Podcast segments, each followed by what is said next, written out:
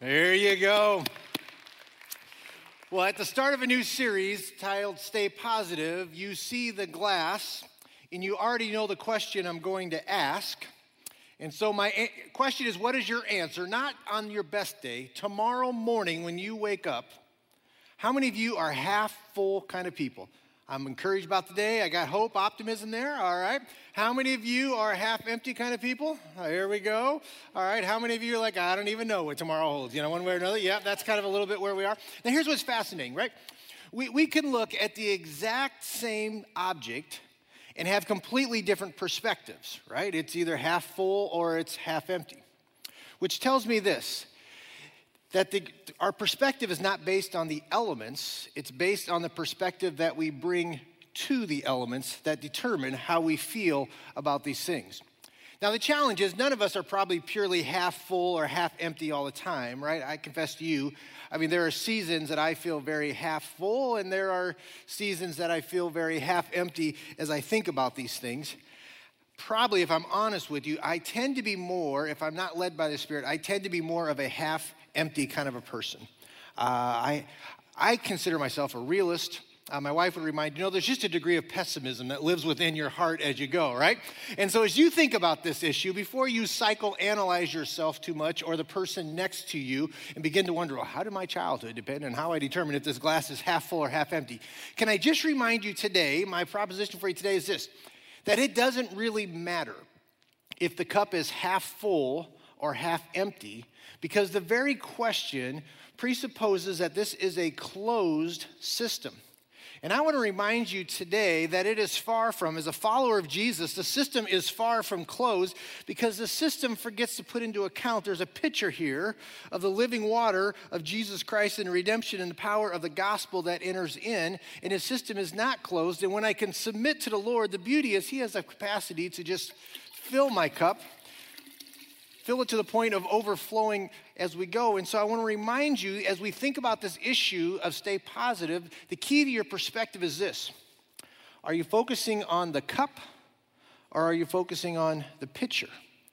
And the difference on those two makes all the difference in the world. And so over the next few weeks in this series, Stay Positive, we would encourage us to say, where is your focus? Because that determines where you head. So if you got your Bibles today, let's go to Romans chapter eight. If you got your phones, you can go to lex city dot info. Log on there. All of the sermon notes are there as we jump into this series over these next few weeks.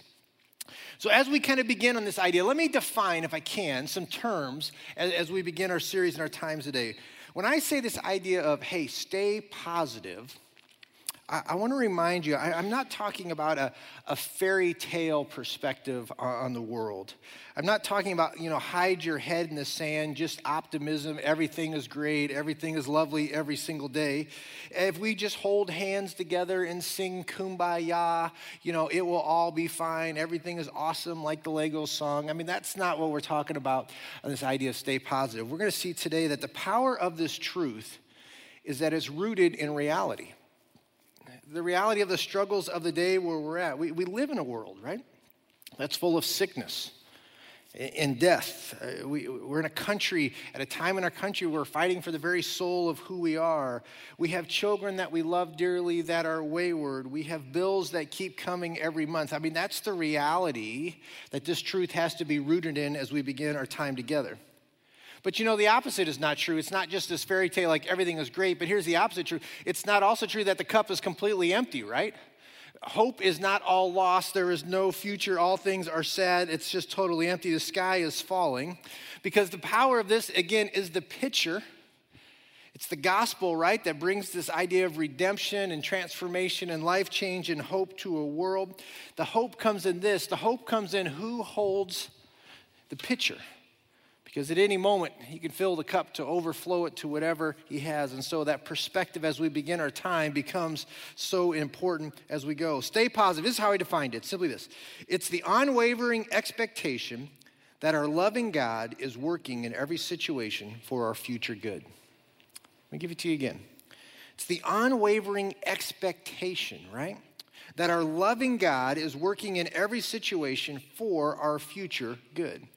Now, that's not my definition. That's the definition the Apostle Paul gave us many years ago. Look at Romans chapter eight. We're going to be looking this morning. He says this, and you will know that God causes everything to work together for the good of those who love God and are called according to his purpose for them. Causes everything. So I looked up that little word, everything. I looked up in the Greek. You know what the word everything means in the Greek? Everything. There you go. Thank you, babe. Well done. All right, this includes everything. It includes that difficult work situation. It includes that exhausting relationship that's just kind of sucking the life out of you at this moment. It, it means even the challenges of COVID nineteen or whatever the things that we're facing. And I'm reminded again that God didn't cause these things, but he says this, that he can work in these things for two incredibly important outcomes. Go back to verse twenty-eight.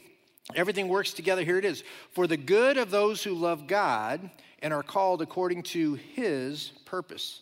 Two outcomes for staying positive, your good and God's glory.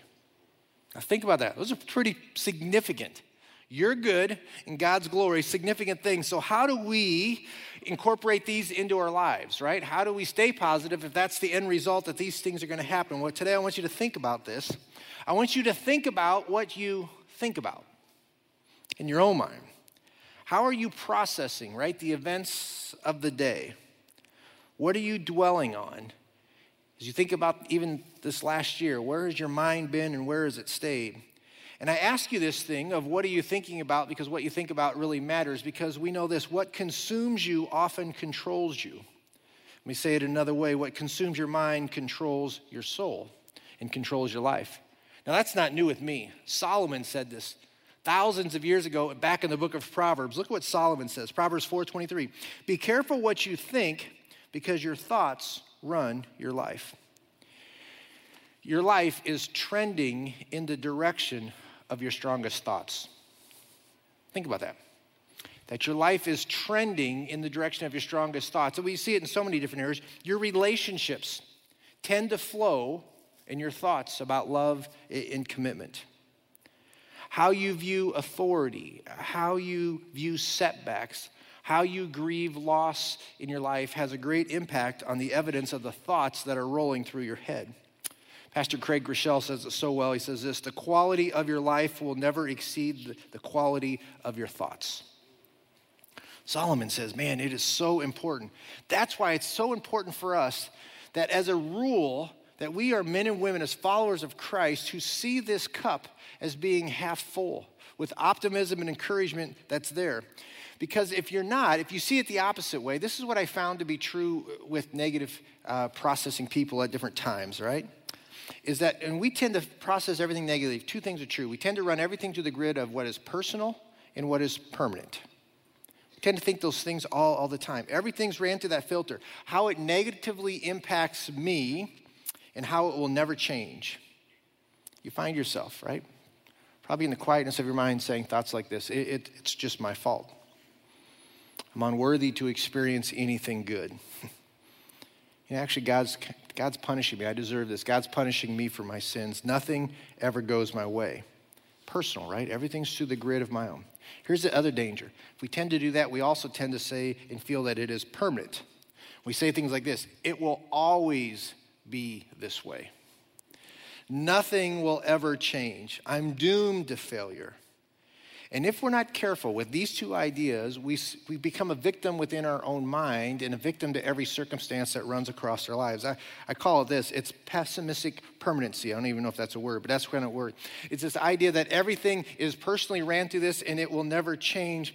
The picture, we forget the important power of this, that the pitcher is full of living water that can fill and overcup, overflow our cup, but in that meant that point of pessimistic permanency, we just begin to look at the grid. It will never change. I am stuck like this. So the key is this. We've got to think about what we think about because it gives evidence of what's happening in our heart as we go. So are you thinking about the half full glass or are you thinking about the pitcher that's waiting to be poured? Paul says, again, I need you to process this. So go back to Romans chapter eight. He reminds us of the importance of our focus. Go a little later down to verse eighteen. He says, yeah, this. Yet what we suffer now is nothing compared to the glory that we will receive that will be revealed to us later.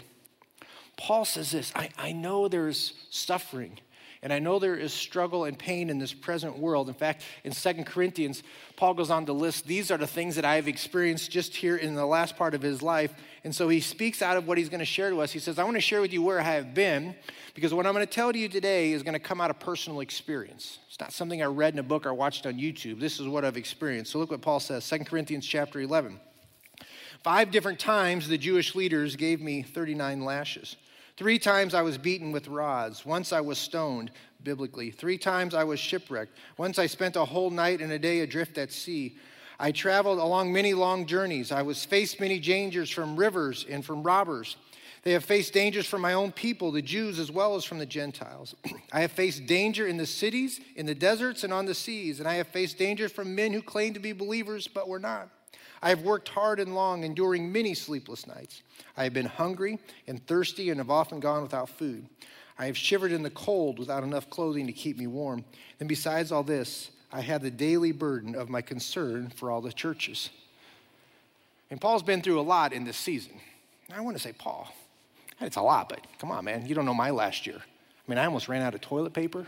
Uh... I had to eat outside at my favorite restaurant. That was killing me along those kind of things. Um, the mask makes my face break out. I mean, I, I've got some problems, Paul. I mean, I know what you got, but let me tell you about my world, right? Now, I joke about that. For some of you, let's be honest, for many, this last season has been a- extremely difficult, and there have been serious struggles. But Paul is just saying this. I want to lay the framework. He says, I, I want you to understand, I understand hardship. I understand disappointment. I understand discouragement. I understand what it means to, to go all these things. And so he says, again, I want to speak to you out of real pain and real loss. So he goes on and says that last part. Yet what we suffer now is nothing. Why? Compared to the glory that he will reveal to us later. Paul says, man, I, you got to stay positive, because what you're experiencing now doesn't even compare to the wonderful promise and the glory of eternity. Now, we don't talk a lot about this in, in North America, right? We don't talk a lot about heaven, probably as much as we should. But if you've ever lived in or visited and done a missions trip in a third world country, you know that they preach about heaven a lot. They sing about heaven all the time, and they are hoping for something beyond this moment to sustain them through the moments they're facing, right? If you've ever been in countries of struggle, I love that. Their perspective always is eternity. But for us, let's be honest, at times it's not that way, because why? Let's be honest, our, our life is pretty good. My biggest concern is I'm gonna run out of toilet paper. I, I've got a pretty decent life as I go. And if we're not careful, it's like, I don't, we wouldn't say this out loud. I'm not even sure, I mean, I don't know if heaven's gonna live up to what I'm experiencing right now, right? I mean, it sounds good. I mean, I love to sing. A, a harp's always great at a wedding, but I'm, are we talking about forever and ever singing, and it's the same song, holy, holy, holy? I mean, I think it repeats a lot now, and I, I uh, we would never, I think I may be bored in heaven, right? I may be good for the first five hundred years, but bling, bling, holy, holy. I mean, this is, all right. Now, we wouldn't say that because you're good Christian folks, but let me just tell you what, for me, that thought comes into my mind, like, hmm, that's a long time. Um, here's something that's really helped me in my perspective, and anticipating the wonderful gift and the joy of heaven that I think maybe be helpful to you. I have to think about things like this. Who is the one who created serotonin and, and dopamines and endorphins and all the hormones in my body that bring me joy and pleasure? Uh, who made my taste buds? And who gave me adrenaline? And who gave me a competitive spirit that I like to compete?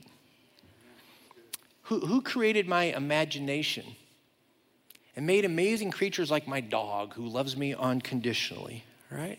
Here's the point.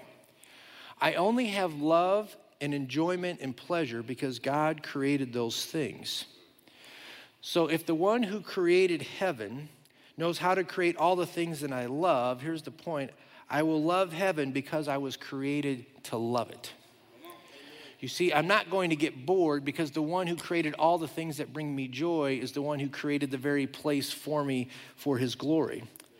Here's the other part about heaven. I'm going to be busy in heaven.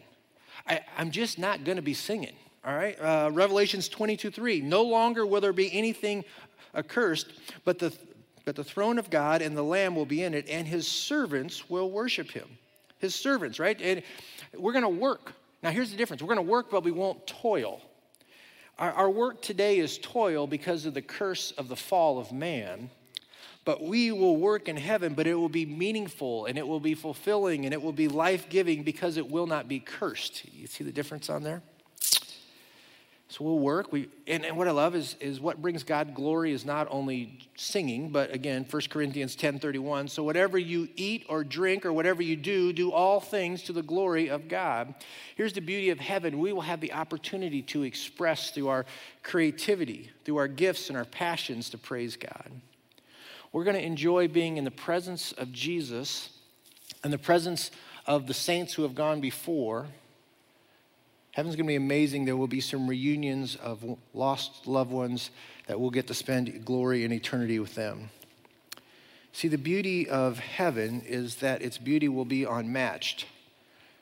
Who do you think created the most beautiful beach you've ever been on? And who created those mountaintops with the snow there and you're like, this is the most amazing thing I've ever seen? Who created the valleys that took your breath away? See, if you are an outdoors person, you're going to love heaven. It's the Creator's greatest creation in the absence of sin. Can you believe and imagine what it will be? You think that beach was amazing. It's just really begun. Bible tells us that the streets are going to be paved with gold. I don't know what all that means, but I know this. If the most valuable thing that we cherish here in life is the thing that we will tread on like dirt in heaven, there's a little bit of perspective. I think it's going to be more than just what I think and hope. There will be no sorrow. There will be no pain. There will be no politics. There will just be the purity of love, of love for God and love for one another. And I just want to tell you, heaven's a little more than our little hearts are going to be able to grasp. And I have confidence in that because the one who created those desires within me is the one who has created and prepared a place for me someday. So be encouraged. If that's not enough for you, uh, we're going to eat in heaven. This is good. Luke twenty-two, just as my Father has granted me a kingdom, I will now grant you the right to eat and drink at my table in my kingdom. And you will sit on the thrones judging the twelve tribes of Israel. We're going to eat. I'm sure there's going to be a Chick-fil-A in heaven. Um, but the beauty is it's going to be better than just Chick-fil-A. I'm talking about we're going to eat and there will be no calorie counting. Uh, we're just going to go for it.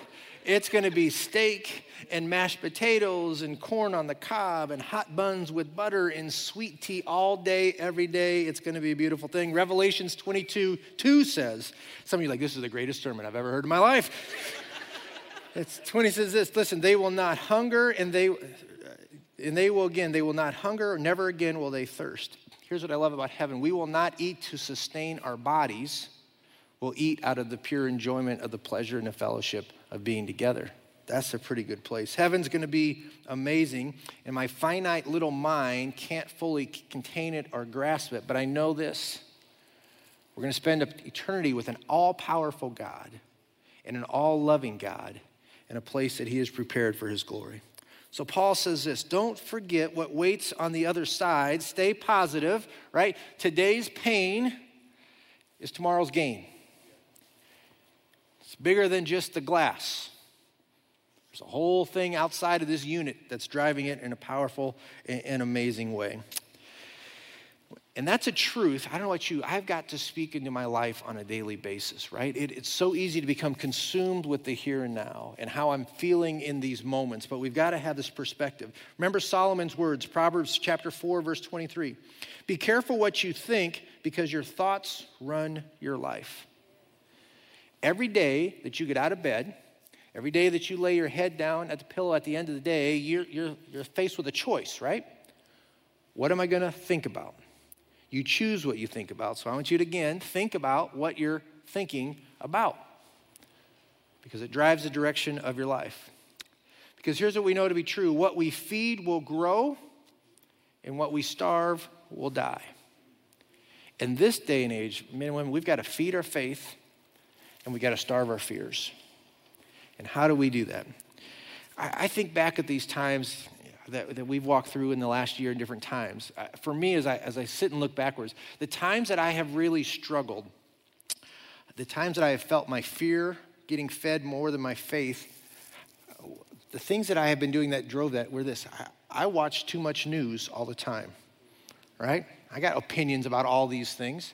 And I kept watching the news and um, every night, and that became a problem. It fed my fear, my fear of where we're heading as a people, where we're heading as a country. Those fears begin to rise up. I think about even the context of the local church. My fears, oh, will we lose all our freedoms? Will anybody ever come back when this thing is over? You know, all these things begin to rise up, and I feed it over and, and over as I go. And the constant feeding of my soul of fear began to have negative effects. And this is how I knew I was getting there, because I became irritable and angry. I yelled at the television, and it wasn't a sporting event. That's when I knew something was out of whack. Uh, I became short with the people that I loved the most, and all of a sudden I was reminded this, right? Proverbs four twenty-three, be careful what you think, because your thoughts run your life. So I had to starve that influence. This is just for me personally. I had to cut out the amount of news I'm watching. I got to know what's happening in the world, but I don't need to dwell on it. I had to cut out those things. I had to, uh, I had to begin to delete certain Facebook friends that I had. The irony, many of them were pastors, but I just got tired of their rants that were on and on, and I thought, it just is not feeding my soul, all right? I had to eliminate some of those things. I had to intentionally begin to limit my time with circumstances and people that just were bringing negative stuff into my life, and probably you can relate to that, because I knew this, if I don't starve it, it's going to keep going. So here's the question. I had to starve those things, and here's the other thing. I needed to feed what I wanted to grow, right? So I wanted my faith to grow. I, I wanted my leadership to grow. I wanted my joy to grow. I wanted my optimism to grow. So I had to feed those things. So I knew patterns, right? Listening to different new podcasts that I did before that just fed my soul. Worship music had to get integrated a lot higher, more times into my life uh, throughout the week to kind of help me along those things. And I began to pay close attention to what and who created life-giving things in my life. And whatever the who or the what was that began to create that in my life, I had to feed that over and over, right? Because what you feed grows. So during this entire series, we mentioned a little bit earlier, we're going to, each week, we want to help you intentionally feed the optimism and the positivity that God has placed within you. And so to help you do that, again, you, we talked about earlier, if you just text uh, to eight five two, two oh one four, you'll see it on the screen here. If you just text positive, here's the deal. Every week, we're going to send you a challenge. One thing that you can do to begin to grow that. Now, at the start, they're going to be very internal. And as the series and the weeks go on, they're going to move externally to the people in our community around us as we do that. But again, I would encourage you to do that. Text that. Join this positive movement that we want to do together. But it begins, this whole thing, it begins with you, right? And it begins with you allowing God to change your heart. That's the power of the Word of God, because when you get into the Word of God, the Word of God gets into you. Right? And it begins to change and mold you. It's the Word of God, right? Why we take time in the morning to look at these things, because it's the thing that points us to absolute truth in a very confusing and compromising time. It's the thing that gives us an eternal perspective when the things of this world seem so consuming in the here and now. It's the light unto our path that we need to take. So as we begin this series and we kind of just close out our thoughts today as we go, I, I want to take some time and I want to just read God's word over you this morning, to just speak some truth into your heart. So if you are, just bow your heads, take a breath. This will be the stillest and the quietest time of your week, potentially. And I want to remind you what God's word says to you about hope. First Peter five ten, in his kindness, God called you to share in his eternal glory by the means of Christ Jesus. So after you have suffered a little while, he will restore, support, and strengthen you, and he will place you on a firm foundation. Romans chapter fifteen, verse four and five, such things were written in the scripture long ago to teach us. All the scripture gives us hope and encouragement as we wait patiently for God's promise to be fulfilled. May God, who gives this patience and encouragement, help you live in complete harmony with each other, as it is fitting for the followers of Christ Jesus. A little later in verse thirteen, I pray that God, the source of hope, will fill you completely with joy and peace because you trust in him. Then you will overflow with confident hope through the power of the Holy Spirit. Jeremiah twenty-nine eleven, for I know the plans that I have for you, says the Lord.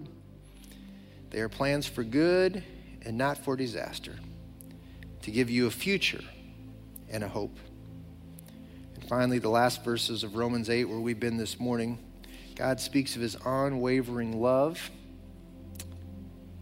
and that that love will never fail. Romans eight, thirty-eight and thirty-nine, for I am sure that neither death nor life, nor angels, nor rulers, nor things present, nor things to come, nor powers, nor height, nor depth, nor anything else in all creation will be able to separate us from the love of God in Christ Jesus our Lord. Father, today we thank you for that truth. We thank you for your unwavering love.